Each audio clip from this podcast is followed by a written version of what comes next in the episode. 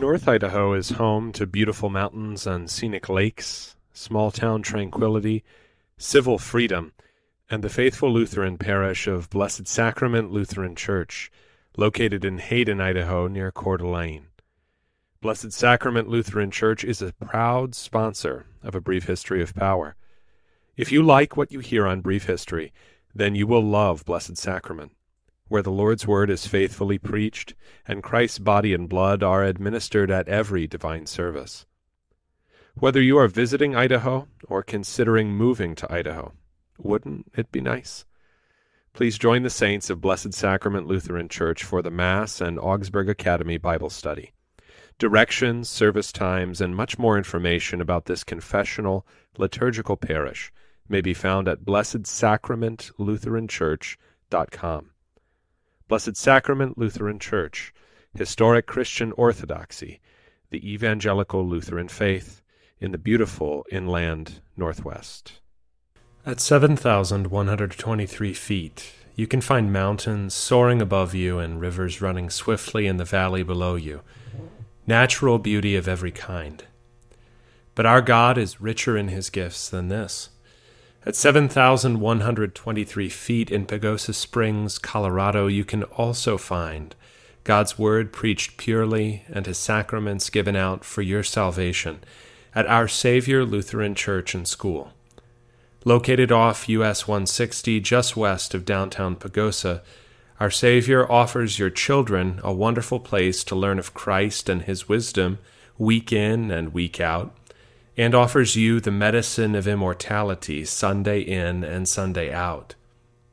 Our Savior Lutheran School provides a Christ focused classical education that enriches the child's soul with the best that has been thought and said to the glory of God. Whether you visit while vacationing or hunting in the beauty of the area, or whether you would like to join a group of faithful Lutheran Christians, our Savior Pagosa Springs has what you're looking for. Divine service with Holy Communion is each Sunday at 9 a.m., and Bible class follows at 10:30. At more than a mile high, you will find Christ in all his glory in the midst of his people at Our Savior Lutheran Church and School a proud sponsor of A Brief History of Power. Find out more at oslcpagosa.org. Dr. Koontz, what is the Lutheran Church? it is there's so many different ways you could answer that. The Lutheran Church, let's answer let's answer it most ideally, right? The Lutheran Church when it is what it ought to be is simply Christianity taught according to the Bible and kept inside bounds, kept on its own rails by the Lutheran confessions. There are lots of other ways to answer that question because the ideal is often not reached. That doesn't mean that ideals shouldn't or don't exist. It simply means that they are difficult of attainment so they are a goal, they are an aspiration. I want to improve, I want to do better. New Year's resolution should exist also for churches as well as individuals. All right. So, what is it really? really, it is often, as every other church suffers from being, not only below biblical expectations, but even below its lesser historical expectations. So, sub biblical would mean that we don't know what's in the Bible, or we don't teach what's in the Bible, or we don't know how to apply what's in the Bible. Being below even our own historical expectations would mean that you know, that would be like walking into a McDonald's and all they have for you to buy are Whoppers which is sometimes the case in Lutheran churches that you walk into a Lutheran church and what you're getting is functionally something that is depending on the region of the country more pentecostal or more evangelical or even i've been in lutheran churches that were more sort of vatican ii roman catholic and i don't just mean liturgically than lutheran. So really we you know we fall below the expectations that we have for ourselves. I don't think that means that those expectations should disappear or that we should settle, or certainly not that we should just be consumed by this awareness that things are not as they should be. And if everyone would just straighten up right now, I mean, if you look at the way that we talked about the Old Testament last week, if you look at the Old Testament, you find that practice in accordance with God's word is relatively rare in the history of Israel. There are a couple of kings in the whole scheme of things. That doesn't mean that faith disappears, nor does it mean that if you find the law, you shouldn't read it and, and change. It simply means that you should not be surprised by the presence of the sub biblical in the church. That that seems to be relatively normal, if also lamentable. So, is it best conceived of as an institution or as a movement? The Lutheran Church uh, should be conceived of simply as Christianity.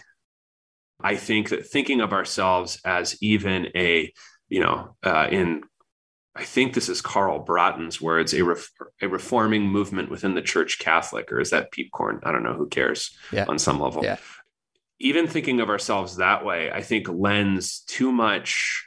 There's a sort of navel gazing that uh, all people, including Lutherans, like to engage in because their favorite subject is themselves.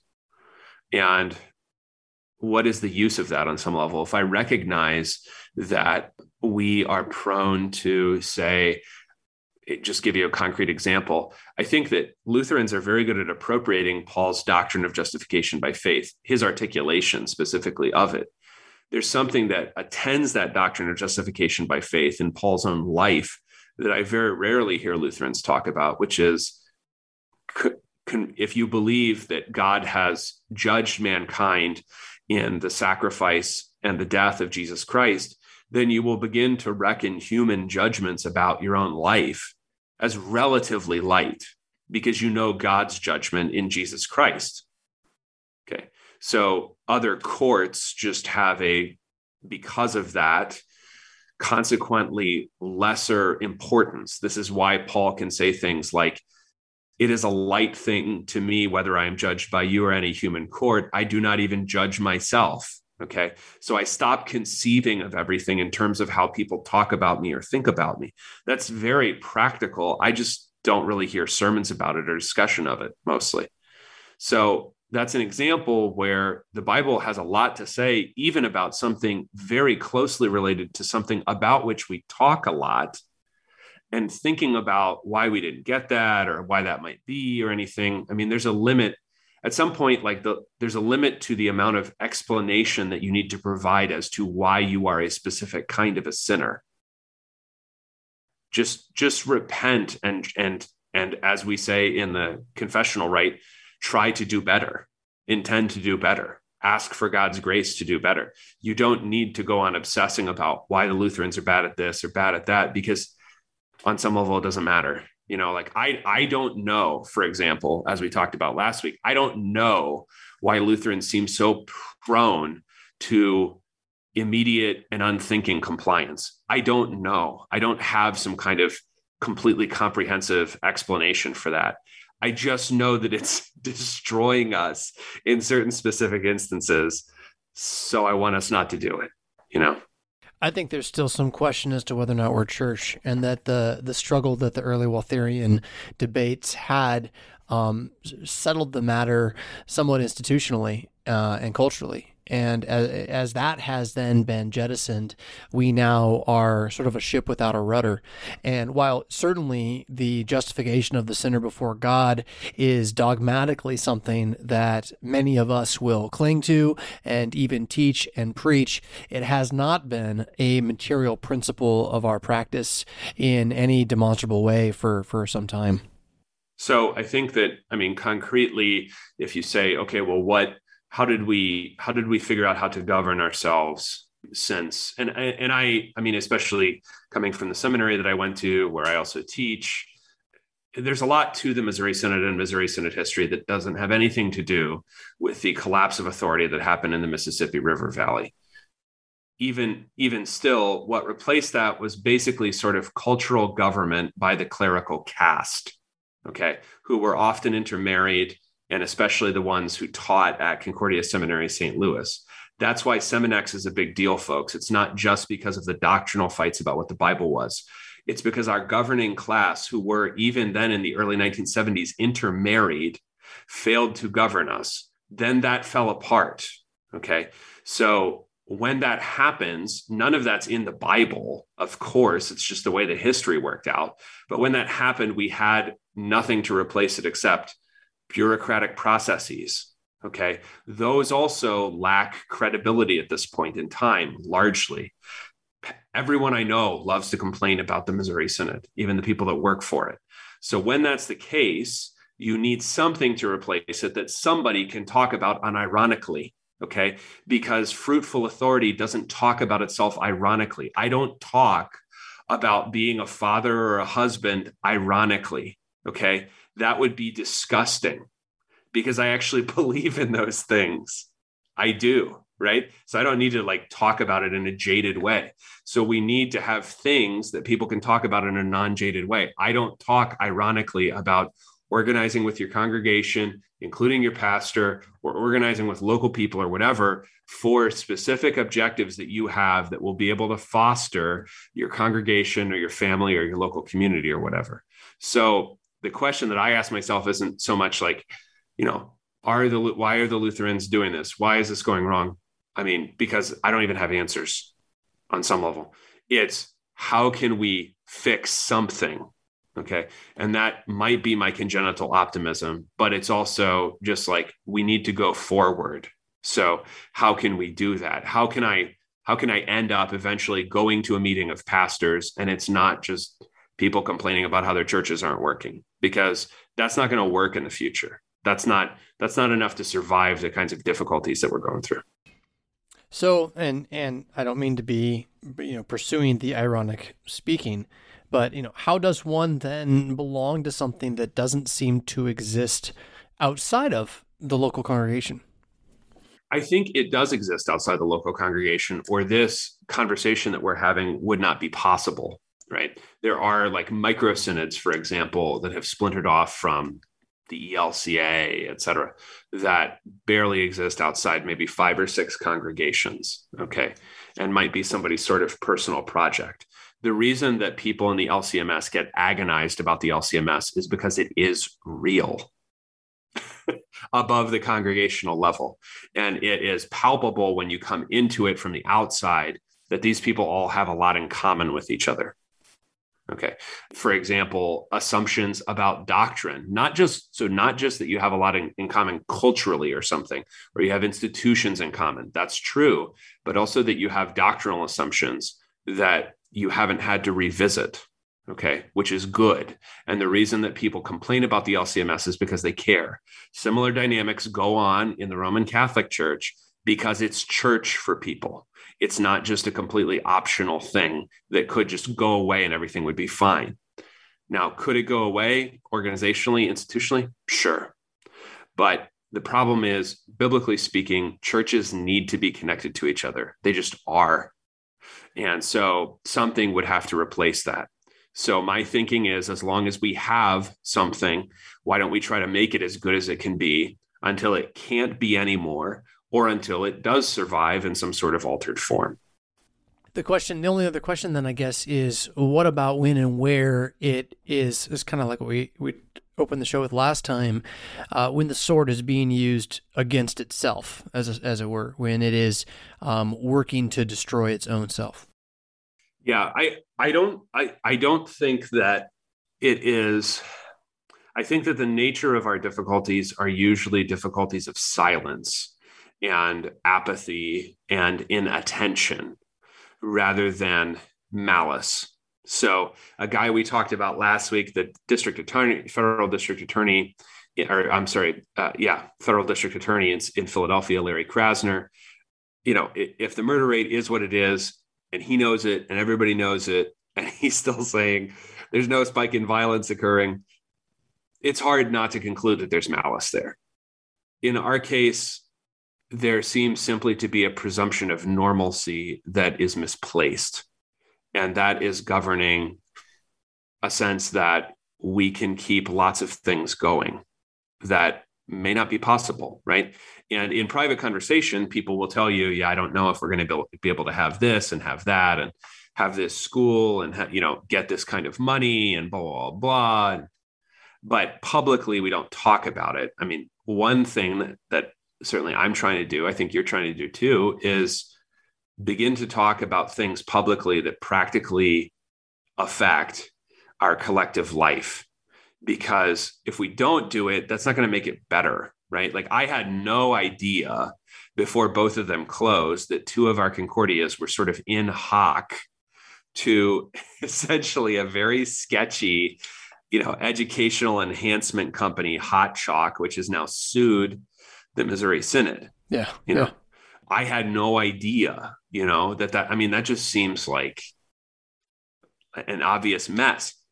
Most people had no idea that was going on. Not even people like ourselves that would actually know about this stuff. I'm not saying like, you know, my, my dad like goes to church in an LCMS congregation. I, he doesn't need to know about this, but like maybe a person like myself knows about this. I didn't know. I had no idea. So those kinds of things, you know, not talking about what is actually happening is ultimately extremely detrimental right? And and you can't just turn people away when they bring up practical questions like that. I mean when repentance occurs very kind of boringly practical questions come up. The tax collectors show up and say okay we don't know how to not defraud people. So john the baptist what do we do because we've never done anything except defraud people the soldiers want to know what do we do when we're not forcing ourselves in pe- into people's homes how are we supposed to live now you have to have very practical discussions. What's a year of grace? A year of grace is what we are now in and what we are entering into in 2022. And now you sound like a prosperity gospel preacher right now. Let me tell you. Yeah, yeah, right, exactly. yeah, you're going to be so blessed and you're going to get really wealthy and everything. I mean, I think this is a term that is used kind of in two different ways in church history. One is for the Christian year as a year of grace, which of course begins in Advent but also, and you'll see it used by the same people for the civil year, the calendar year 2022, a new year. And that is a view that I think needs to govern how you think about time. Also, the, the time of our church body, the time of our congregations, the time of whatever your family goes through this year is a year of grace. And what they mean by that is that a day that you wake up in which God is pleased with mankind for the sake of Jesus Christ is a time of grace. Right. And this is the way that even hardships are looked at in the letter to the Hebrews, where even difficulties are seen as the disciplining of sons rather than chastisements and destructions.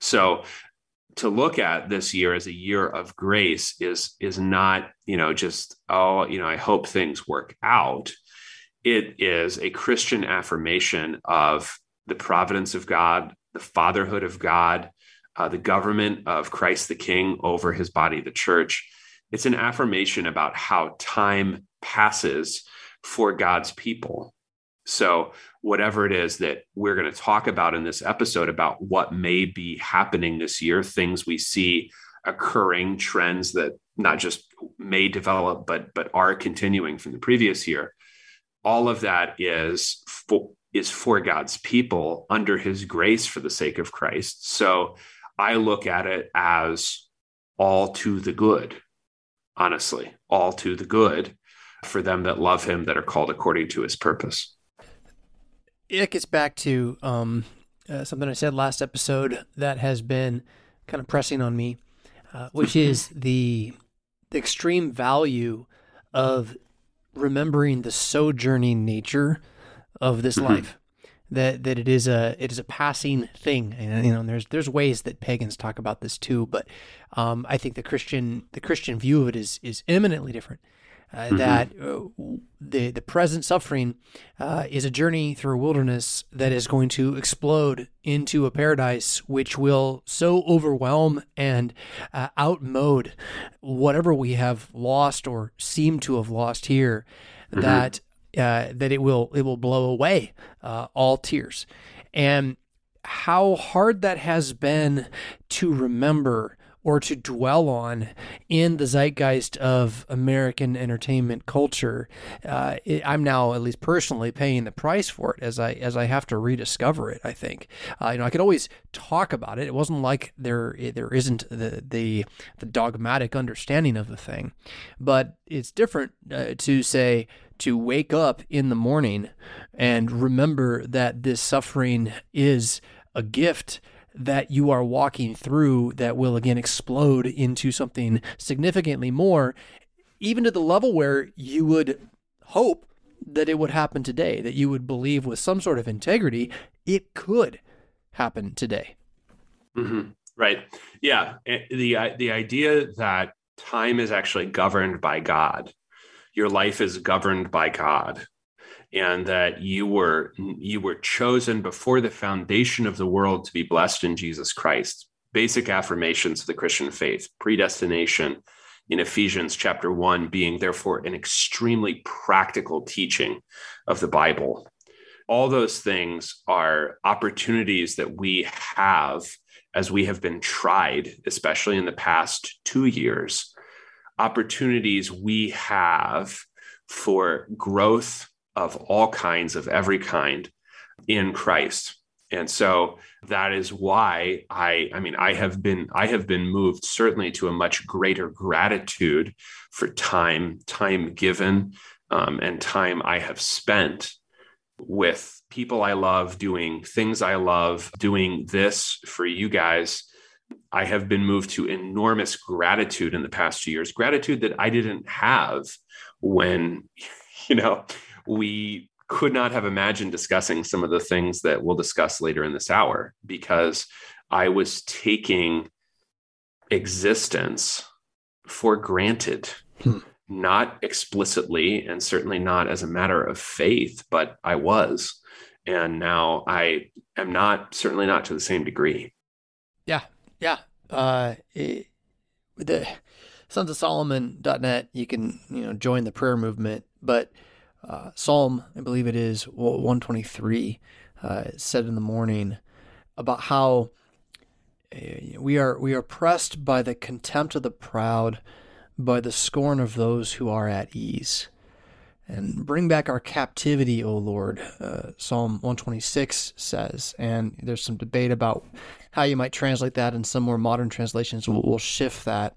But I, I think I think the initial King James is, is, is right that there is a tremendous freedom in reckoning with the captivity of us in our sin, clarified by the cross of Jesus Christ, so that we are no longer filled with the scorn of ease in carnal flesh and a life that expects this life to be what ought to be.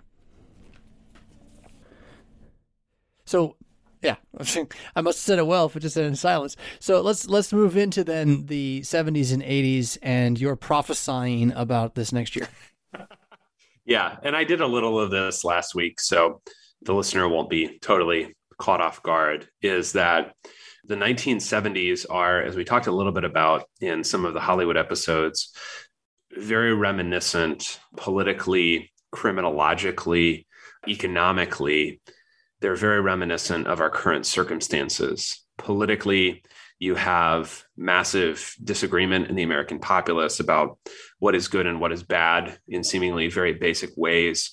Criminologically, you have enormous spikes in especially violent crime, not just, you know, thefts of desperation, but organized groups seizing enormous amounts of valuable goods, spikes in assaults, rapes, murders, drug overdoses, especially since the beginning of lockdowns in 2020.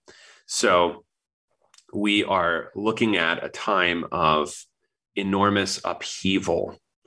Also, economically, as we talked about last time, you're dealing with, as we were in the 1970s, um, a combination of potential recession, a sense that people are not doing well, along with inflation that is making it difficult to afford things that are basic, growing poverty, growing homelessness.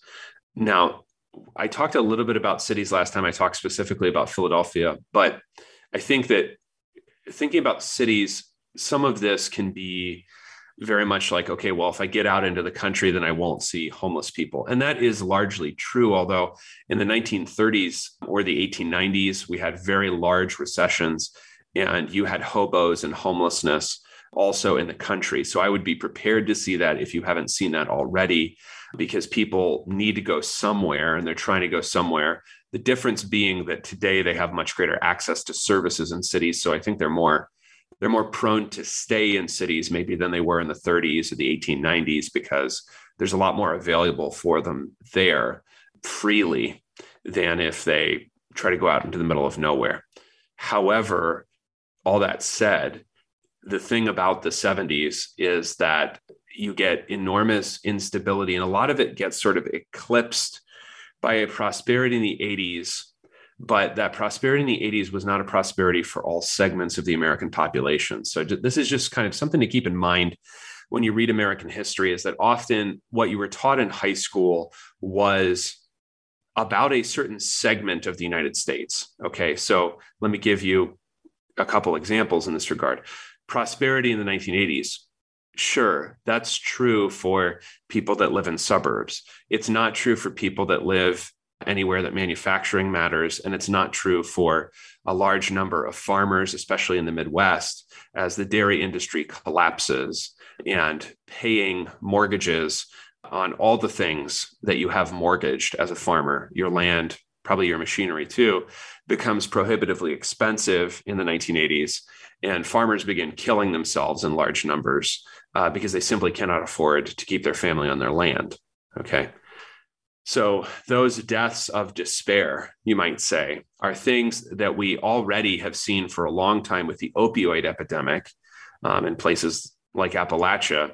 But I would expect to see simply in larger segments of the American population because the nature of the inflation will hit many more of us than it did in the 70s and 80s because of the degree to which all of us are integrated into common systems, such as the need for consumer debt to afford the lifestyles that we have, the need to have 30 year mortgages um, in very expensive places in order to live in those places and to make money in those places.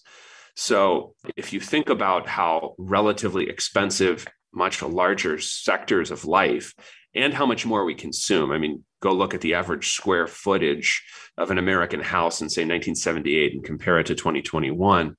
We're paying a lot more for a lot more. So our ability to pay matters a lot more because so many other things are financially up in the air and we need a certain amount of cash flow just to keep, you know, kind of keep all those balls in the air that we're juggling. So the thing that I'm concerned about, let's say, or see as a potentiality, right, for a lot of people is a growing inability to keep all those balls in the air. Because what happens usually in a recession is that you know the spending power of the average person contracts at least for a time well if that recession or that change in the way that work works also means that you can't afford to have some, you know, small real estate investments that are going to give you a little bit of intergenerational wealth to pass on to your kids. Or you can't afford to do a, a, variety of things that baby boomers were able to afford but also to save in their you know lifetimes especially in their years of greatest earning power which came after the this major you know these major difficulties of all kinds in the 70s and early 80s then we haven't really faced a situation where like we said last time about you know consumption habits and expectations of abundance we haven't faced that kind of situation before right? So it's kind of a meme on the internet that they want to make you like eat bugs right? And that they want to do that in order to do whatever other nefarious new world order things. Even if that doesn't happen the idea that you can have massive inflation in a country and or if it does happen, a clamp on inflation that then makes life that that much more difficult for somebody who has borrowed and is now subject to whatever insanely high interest rates if that does happen. Both those things are very bad for a person as most Americans have been for most of our history who are what you might call small landowners or at least aspirational landowners with a small amount of things to support their life and then to pass on to the next generation. If that's not possible or it's possible for a much smaller number of people, that will result in changes not not just in 2022 or something, but for a long time down the pike, such as the difference between, you know, you go, let's say 70 years back, you know, let's say right outside Rockford, Illinois, or right outside Madison, Wisconsin, or something you're going to find people not growing maybe one or two crops, but a wide variety of things some dairy, some eggs, diversified agriculture. And they will be able to support a family on that small amount of land with that diversified production. Not possible anymore. And that has forever changed, certainly the Midwest. What if the whole country now becomes a place where it's not nearly so possible, or maybe not at all possible, to save and to be middle class? I mean, there used to be middle class property owners on the island of Manhattan. you know, that's not possible anymore.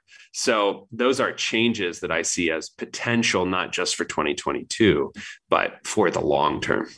Yeah, and that, that's part of what uh, continues to blow my mind as I wrestle with like what to do.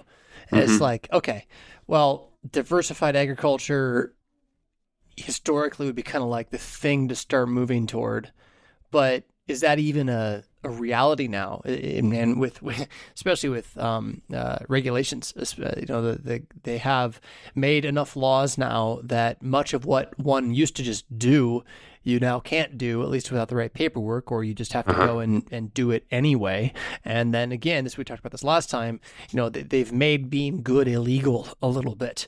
And, right. you know, you just kind of have to choose to take the consequences of it. Um, and it, this is not to say that, you know, we are not in the hands of the king, as we've been saying. Um, what does that mean? And what does it really look right. like? You know I, I, don't think we can imagine living under antiochus epiphanes the fourth. And i'm not sure they're going to hang babies around our necks although they're trying to inject them at various times. Um, but it, it is it is uh, it is that weird i think uh, what we have to expect coming. It is that alien that foreign um, uh, that unnatural um, retirement is like not even on the playbook anymore. Yeah right Right. And so provision for one another becomes that much more important. Thinking providently about what needs to happen so that this or that can happen maybe in 20 or 30 years rather than thinking about what kind of vacation you want to take in two to three months it's just going to it's going to change our time horizons whatever else happens and that might be a really good thing long term for a lot of us personally spiritually materially even might be really good for us but it's going to be a painful adjustment yeah, because I don't see many people not taking vacations yet, and right, they're, they're, right, still exactly. spending exactly. Yep, and that that puts them on flights to places like Mexico rather than you know talking about flights white and non-white. Right. Yeah. So flights, usually when you get this discussed in terms of real estate, you talk about something that I really don't find the media talking about, which is what was called in the context of the 70s white flight, meaning whites previously are the majority occupants of basically everywhere in America, any city, as well as any suburban or rural area. And then after the 70s, they're not, right? And that is generally attributed, as we talked about last time, maybe to racism. I think it has more immediate and personal, especially concerns about violence um, and economic destruction.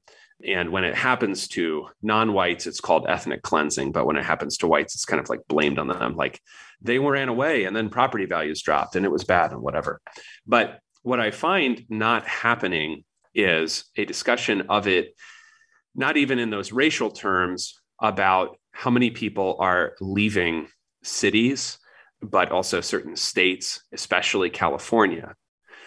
And I think that may be because it's also occurring for groups like Silicon Valley companies moving to Colorado, moving to Utah, moving to Texas, among groups that have both some amount of power in our regime, as Silicon Valley obviously does, but also no investment in being noticed doing what they're doing. So they're avoiding social and criminal chaos in a place like San Francisco, but they don't want to be seen doing that. And they don't want to be seen being, quote, like racist. Now, this is something that you will have been aware of for a long time that generally upper middle class and upper class left wing people always live, even when they're not white, in overwhelmingly white places, right? Like Boulder, Colorado is a very white town. Okay. it's it's not very diverse. Okay. And people from California love to move there. So when you think about that way, this is not a new trend. But it is a trend, and it, it's it seems to be pictured as it continues to occur. It seems to be pictured by the media as Americans moving to rural areas or Americans moving to suburban areas away from cities, which contravenes the last roughly 20 years of kind of this Richard Florida idea of the creative class, and they all want to live in Miami or LA or something together and be creatives as a noun together. That's going in reverse now. So, so what's happening? What's happening is I think people are trying to get away not from a place that they disagree with necessarily politically. Yeah, there are people moving from California to Idaho or Montana for political reasons. That's great, right? But there are plenty of people moving away from California to Idaho and Montana and Colorado and Utah and Texas and Tennessee simply to get away from California and that is a flight which is not motivated in a way that is politically usable by the left. And so I think it's not being discussed. It also is not actually entirely unique to whites.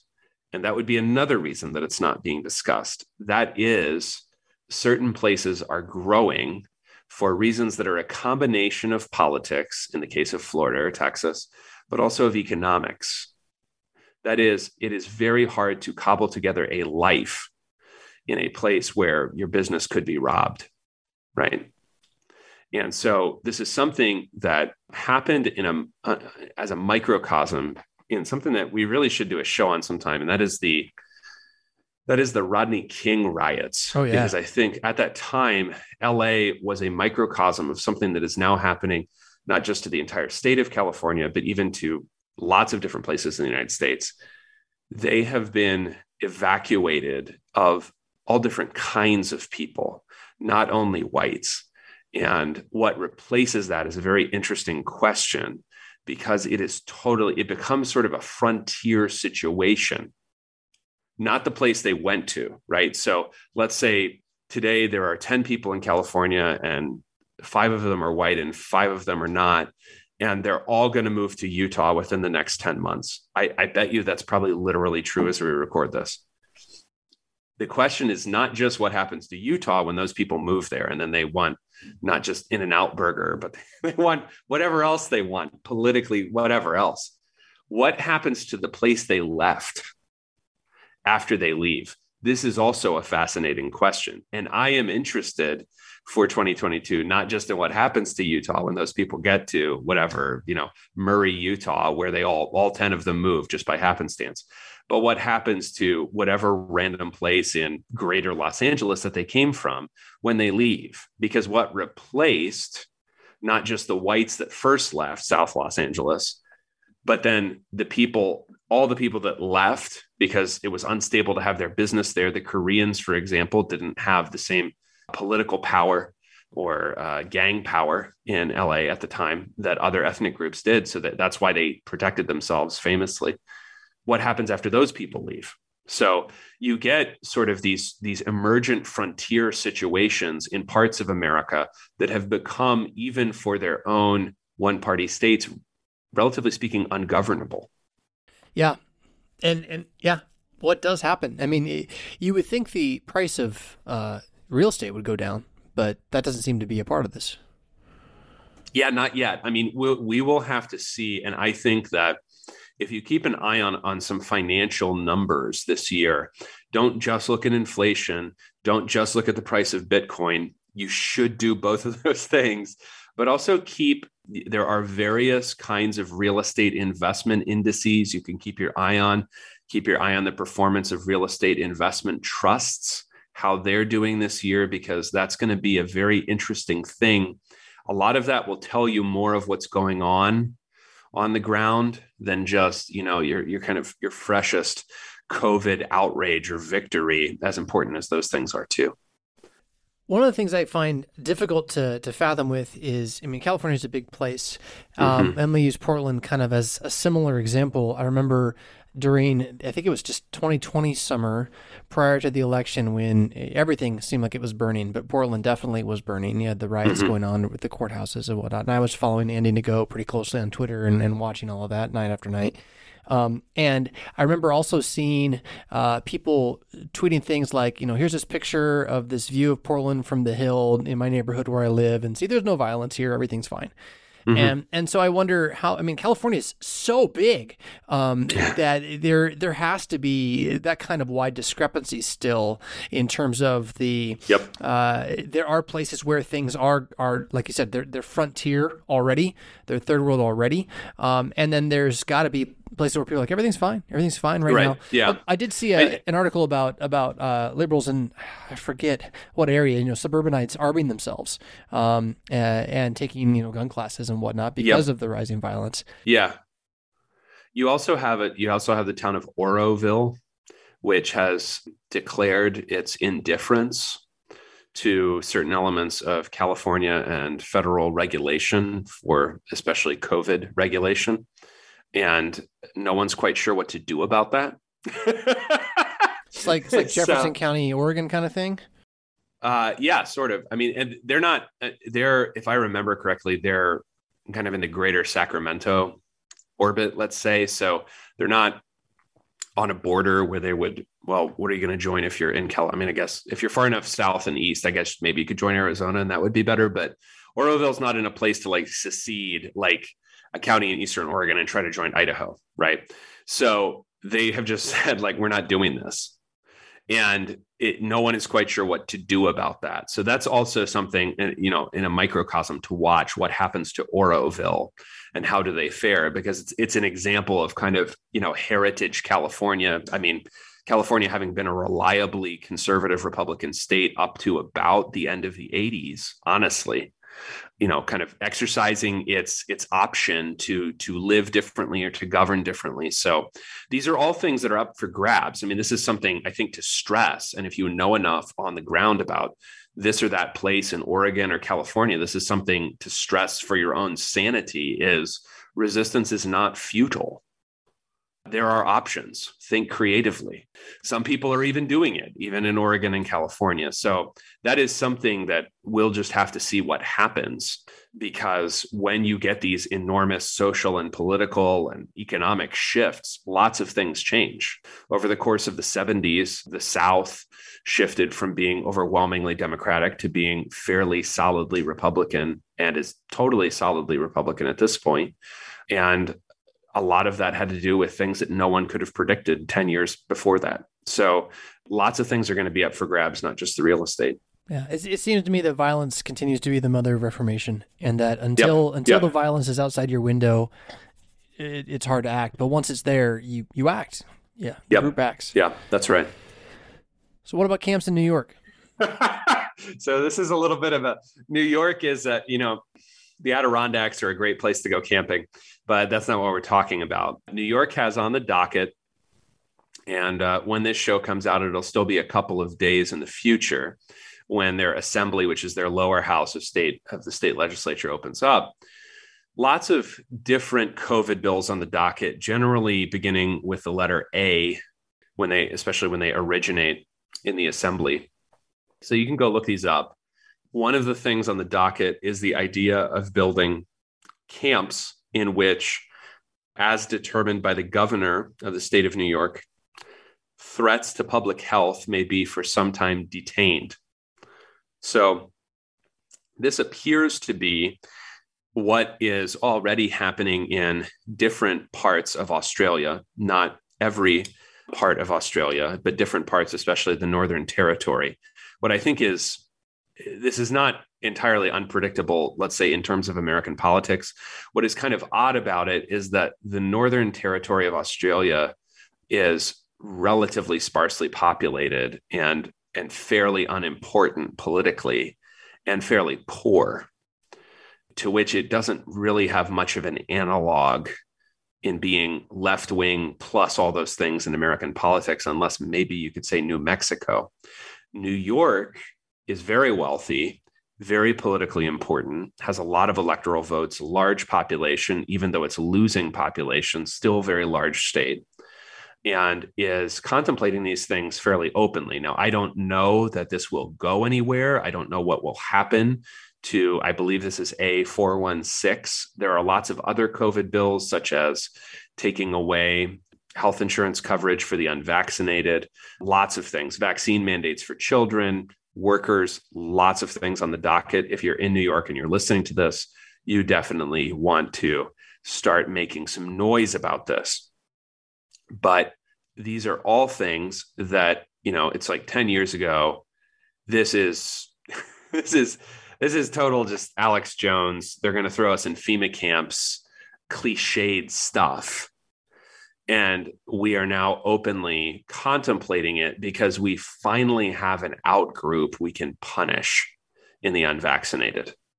So if you have a certain group of people who are sufficiently evil, as in the beginning of the, both the term and the reality concentration camp, which is the confinement of the South African Boers, the, the rural Afrikaners of South Africa, their confinement in concentration camps during the Second Anglo Boer War at the very beginning of the 20th century. That's where the term concentration camp and its reality comes from of imprisoning civilian populations indefinitely.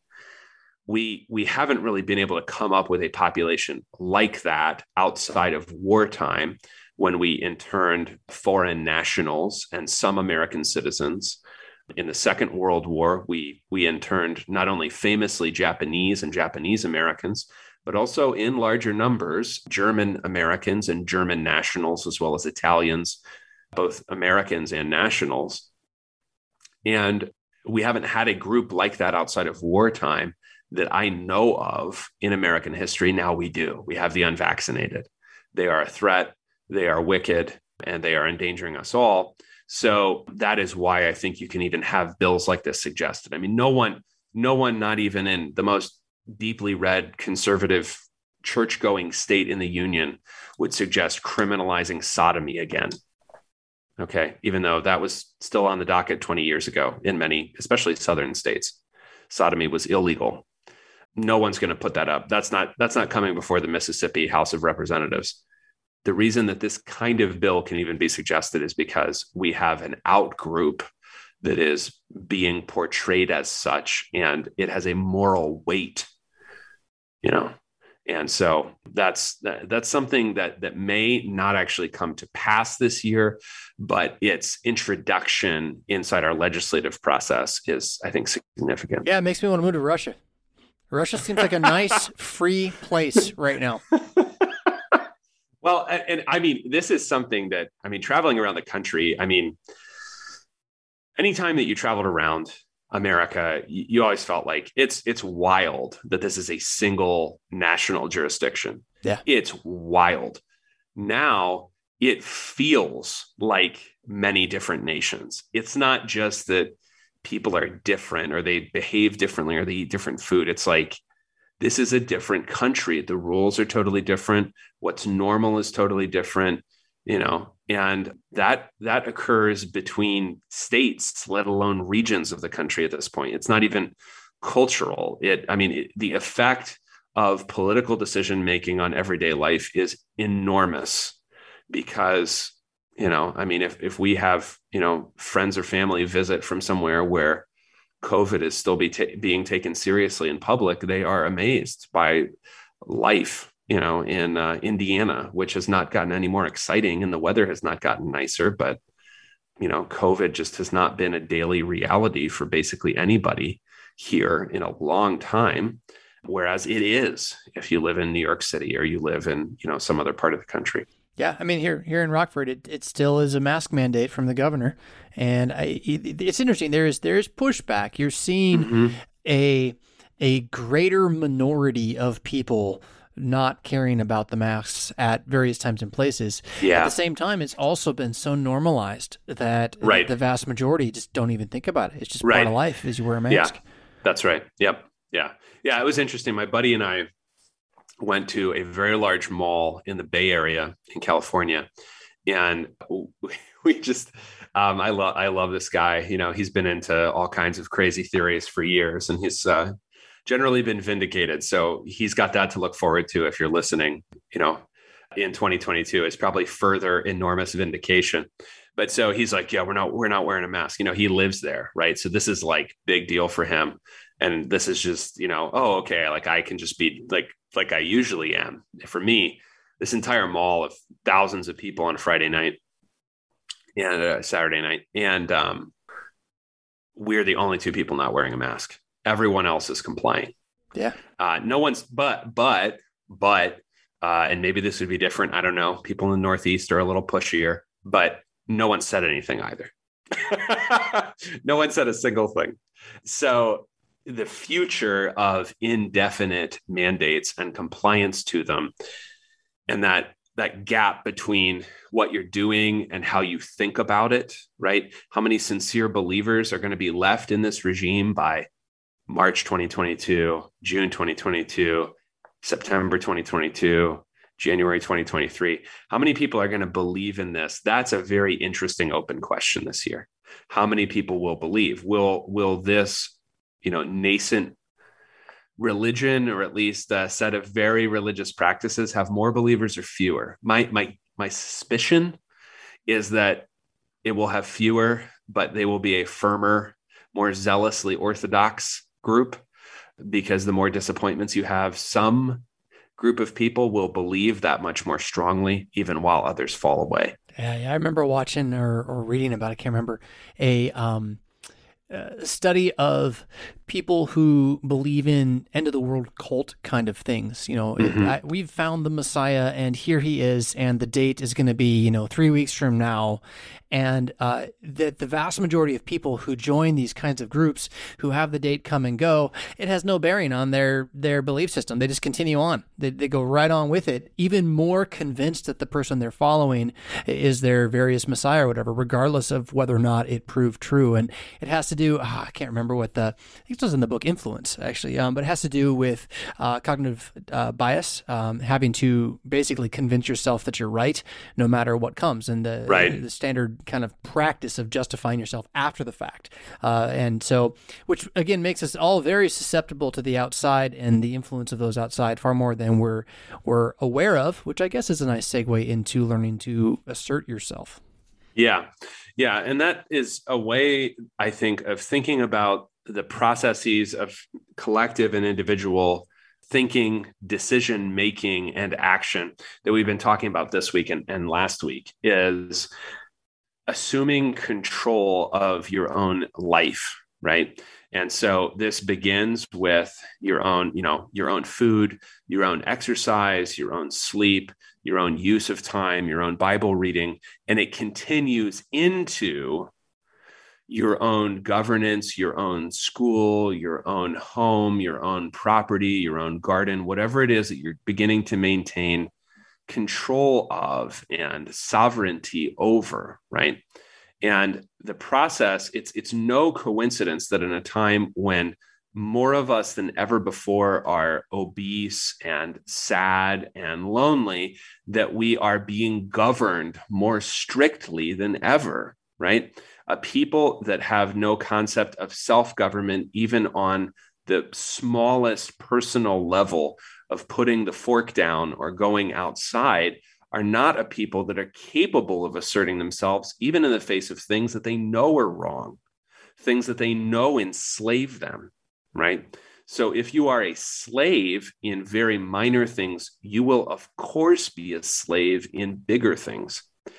And I think one thing that we will either learn or just we'll stop having discussions, anything like what we're talking about, uh, not just today, but on this show generally. We'll just won't need to talk about it because slaves don't have to think about things. I mean, they get provided for.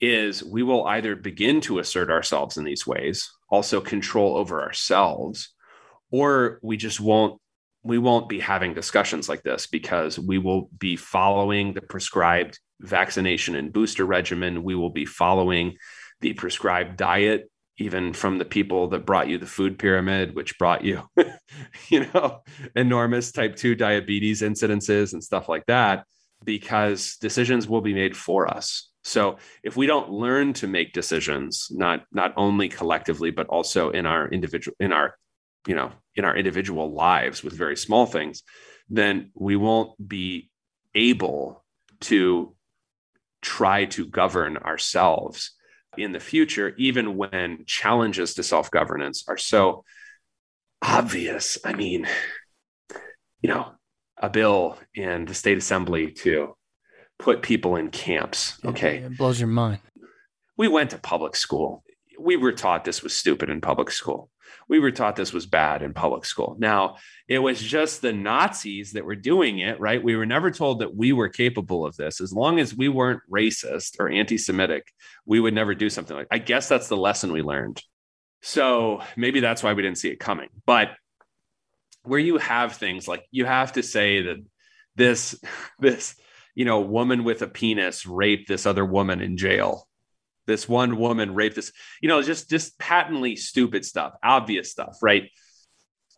Where we are expected to go along with things like this. The reason that both they think they can get away with it and we think they can get away with it is because we do not know how to assert ourselves in opposition to obviously horrible and stupid and false things because we can't assert control over ourselves right those two things are very intimately associated. So I think that if 2022 brings people who are asserting more control over their lives, over their time, over their diet, over their families, it will also bring people who are able to assert themselves also politically, right? So it's not that politics is unimportant, it's just it comes after other things.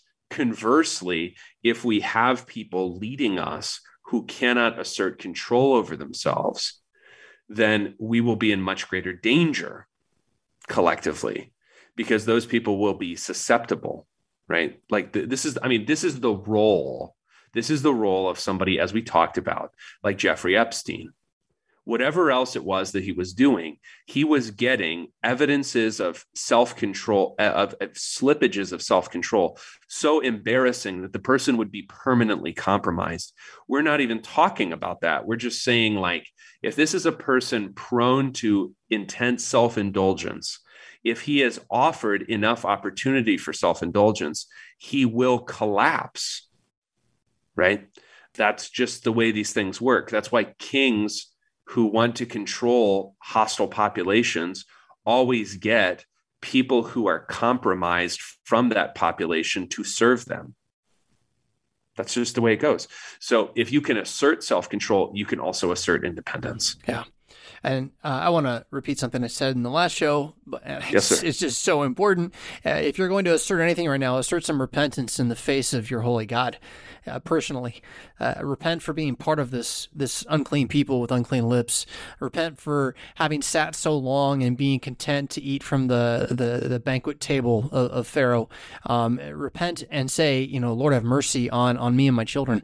Uh, because outside of uh, a strong hand really moving more than just one or two of us to uh, to act, uh, we are we are in a very hopeless state. We are in a, mm-hmm. a slave race. Uh, we're not racist, right. right? We're, we're a slave population, um, and you know what? Fine. You know, people have lived in, in servitude and serfdom for, for a long time, but again, being being the serf to the incompetent elite that can't do anything else but stammer in a fit and say, "You guys be nice to each other," you know, yeah. that, that's that's a that's a bad bad thing. Um, so yeah. again, it, it begins with a little bit of like, like straight up, Jesus, I'm sorry I haven't been paying attention. Jesus, I'm sorry that I have not stood up where I ought to stand up. Jesus, please help me to stand in these times uh, because yeah. otherwise again we're just we're just pissing on the wrong tree honestly and I, I think that i mean it's important to say like whatever life was like for a serf in 13th century england no one was trying to give him a vaccine passport. Okay. So it's not the time for sort of like copes about how good or bad the, the Middle Ages were. Okay. And I, I too believe that they get a bad rap. It just doesn't matter right now. okay. Because we're not talking about sort of like cozy, traditionally Christian whatever it was, if you think it was good, serfdom in medieval Europe, okay, where you get a bunch of days off and you get to go to church a lot if you want to. Although they didn't think you would because they didn't build the parish churches to be big enough for all the people in the parish to go. So just think about that a little bit for a second. What we're saying is we want to avoid the kind of serfdom into which we are about to enter. Very simple. So we can all agree that that would probably be bad if I need my little phone and my social credit score from what the Biden administration wants to turn into a public credit registry instead of privately controlled credit reporting agencies. I want to avoid that because I want to avoid a Chinese style social credit system. And I think we can pretty much all agree on that. Yeah, I mean, Ch- golly, China does it better too. It's just, it's just, they at least have well, some semblance of competence. Maybe, yeah, maybe. I mean, it doesn't matter, man. It's not going to turn out well for me, so I'm trying to avoid no, it. No, it's not going to turn out well for anybody. And and again, you know, this vale of tears, we we somewhat want to expect or must learn to expect that is through much tribulation that you enter the kingdom. Uh, but again. You stand or you don't, and it's time mm-hmm. to stand. It's time to stand, yeah, which right. doesn't necessarily mean get into the midterm elections, but there are going to be midterm elections. Yeah. And I think uh, what I have it in the notes that you and I are working off of is the term limited good. And I think, or in a, in a phrase that I used last week, inside the system versus outside the system solutions. You want both as long as there is a system which is hostile to you, but in which you are still functioning. So, you know, I, I, think it's great when Joe Manchin blocks things that the Biden administration is trying to do. I'm generally on his side in those things. Fantastic. That is not going to solve, you know, opioid deaths in West Virginia, his home state. So we need a lot of different kinds of solutions. There are going to be big midterm elections coming up the uh, GOP could do very well. That could mean a lot of good things for the kinds of folks that listen to this show. So great. That's wonderful. Uh, work for it when and where it does work. For example, it would be wonderful if in a state like Indiana, we had people advocating more fervently for medical freedom in Indiana rather than subjugating ourselves to vaccine mandates as long as they're privately applied rather than publicly mandated by the federal government, which is sort of where we've gone so far in terms of official Indiana Republican politics. It would be great if we had a stronger stance on that. So I would be happy to help with that if I had time. but that's not going to solve a lot of other things that matter a lot for the long term, such as the kinds of things that we've talked about. Or it's certainly not going to solve my personal health problems uh, that exist if I if I need to take care of those. So when you think about elections, electoral politics, inside the system solutions, isn't it wonderful what Tucker just said two nights ago or whatever? That's that's fine. Just understand that those are very limited goods and don't engage in the kind of naivete that made people think that everything could be solved inside the system. So if they showed up in the right place at the right time, they could last year, 2021, stop the steal. Sorry, even in a place controlled by people you think are on your side, they may not be on your side. They may be patsies. They may be placeholders for other things and other interests they may not be cheering or playing for the right team. So understand that these things are limited goods in a world in which nothing is quite what it seems to be, as many of us have learned in the past two years. So even if the election is fair or they can't fake it out of reality, still the good available there is limited. And I think most sensible people understand that. I just, it's a reminder because it's very easy to get caught up in elections as some kind of ultimate solution, ultimate good, because of the way that it bombards our attention, especially in election years, midterms, but also going into 2024. This is going to come to occupy tons of attention, tons of the time. And you have to remember this is nowhere near the kind of comprehensive set of solutions that would be needed to either build something better or to even shore up the walls of this thing that we still have going. Yeah, I mean, you and I can can I think fully agree that uh, elections are not going to stop the vaccine religion from running its course, whether that right. course is death yeah. by eventually it comes out that they are killing people, or whether it's we're going to line up and kill the people who won't participate in it. Yeah, right. Yeah, and I think that that is uh, you have to you have to realize that the media matters a lot more for elections, but also than elections. And so, you know, if there's somebody that says, I want to treat Twitter like a public utility, I really don't care who that is. I'm interested in what that person's saying because even if it's a political process that's going to ensure that that happens, which it would obviously have to be in that case, because I I need I need solutions that are out of the box, that are not electorally popular or obvious. I mean, speaking electorally, there's a guy running for Senate in Arizona, Blake Masters, that says a lot of very interesting things like you should be able to live on a single income. You should be able to raise a family on a single income. I don't hear basically anyone else talking about that or talking like that, much less, you know, talking about that topic. So there are hopeful signs it it just is not and nor was it designed to nor can it ensure the you know the erasure of collapse. That kind of thing will have to come out of as you've been saying repentance out of lots of massive change on a, on a very personal level in our lives that will take a long time and will have very little to do with what the media tells us yeah, we, we have to want to be something different than those who absorb the media. And you know, the, you can't sit around and wait for the antitrust brigade to go break up Twitter. Uh, at some point, you either have to find another outlet, um, and mm-hmm. or uh, a local group that is more real than what you're absorbing through through the screen. Um, yeah. And a I don't know. I, I, get it. I get how hard it is to try to live like the Amish. Um, it's it's not really seemingly even possible, and it, it kind of berates the mind of the entertainment raised person. But if if you do not unplug in some way, uh, you are just going to continue chasing these kind of dream scenarios wherein we elect enough congressmen to do what? It's it's not going to change the, the vaccine religion. It's not. This is this is a global phenomenon that seems to be way out of the control of any particular group of people.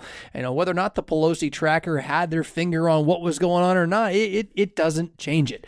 Um, it's going to keep coming, and that's where again recognizing that the collapse is already here, and it's it's just a matter of things getting uh, more medieval um, as we go. Uh, that again, fall on your knees and, and start praying, um, and uh, maybe teach your children to do that too, because they're yeah. they're the future here for sure.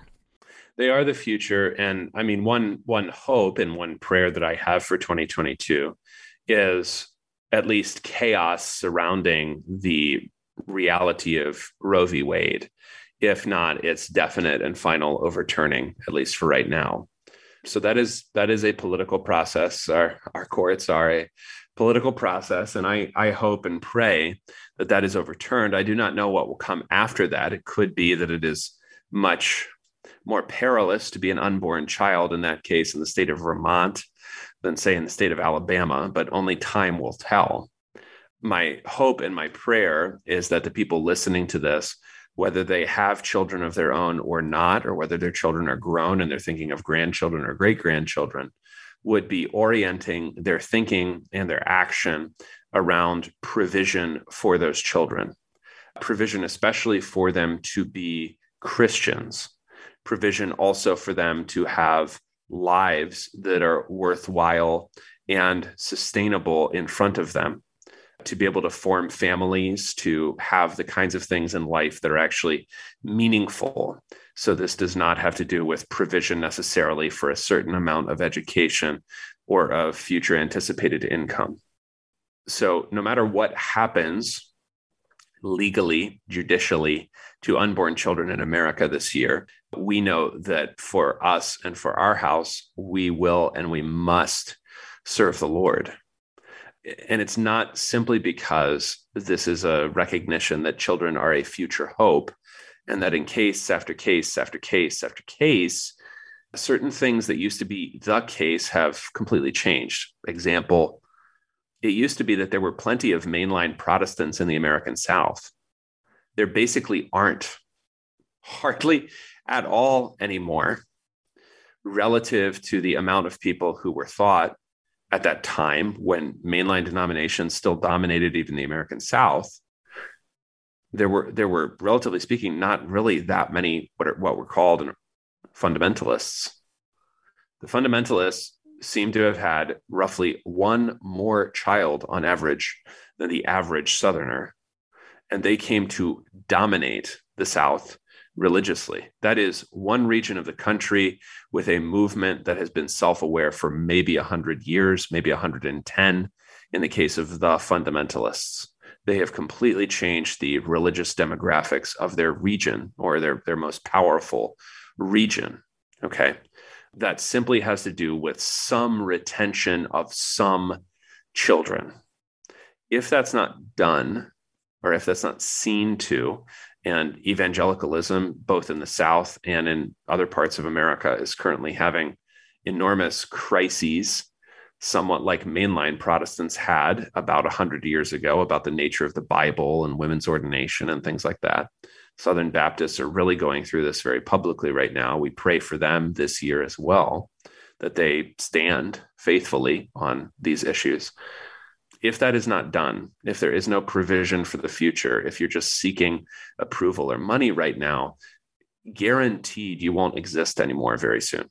You just won't be there. No one cares about the political or any other kind of power or influence or importance of mainline Presbyterians, okay, in Georgia. They don't matter. They used to, okay. One of our presidents was a mainline Presbyterian from the South, at least one of them, Woodrow Wilson. Okay. No one cares or knows about that anymore. It's gone. It's over. It's not coming back.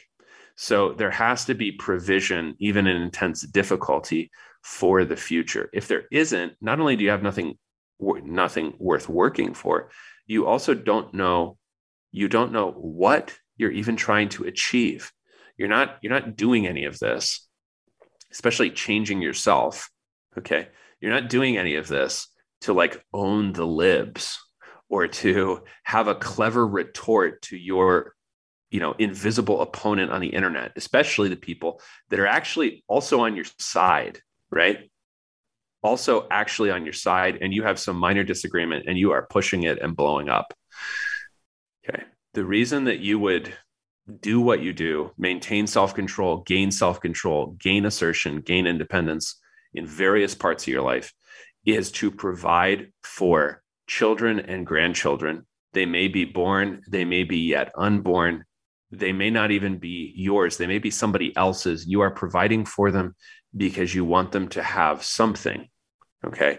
And if you don't do it, nobody will. That's that's going to be the lesson of 2022 as it was the lesson of 2021 if you don't do it nobody will. Yeah yeah.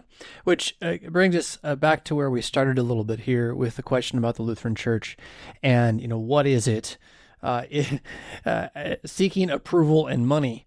Um, d- does seem at times like what most of the kind of official positions of the Lutheran Church Missouri Synod have been, uh, yeah. as far as their periodicals are concerned.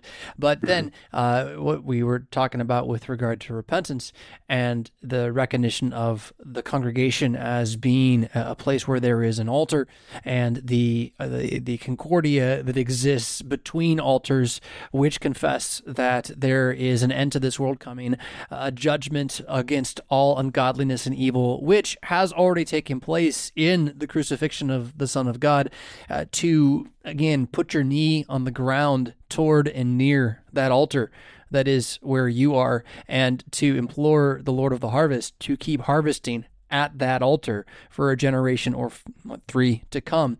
Um, there, there's not much more worth doing, and not much more, you know, polar opposite from seeking approval and money. Uh, the fear of closure that dominates the Lutheran Church Missouri Synod's clergy roster's general approach to everything from from mission to politics um, is largely rooted around the concern that there is not enough cash flow coming through, as if that were the thing that we're running, or, you know, the, the lifeblood of the church to begin with.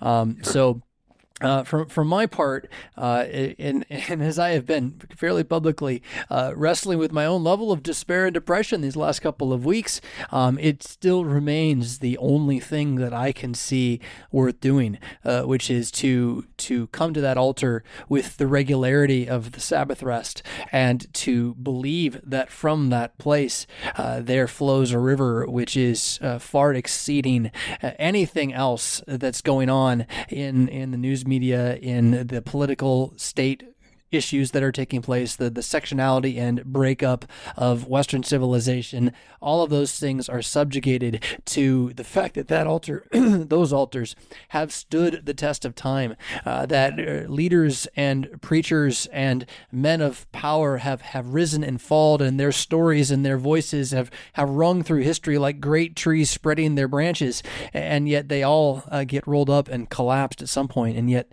uh, that New Testament confession of who Jesus Christ is. Uh, that well, it's it's going to be preached here again in many many places this next week for Christmas. So um, to remember that as holy, uh, to remember that makes you entirely set apart, and to again not be above saying, "I'm sorry, Jesus. I'm sorry. I'm sorry. I'm sorry. Whatever I need to repent of, show me it, so that I can continue um, what worshiping you uh, in, in honesty and truth." Yeah.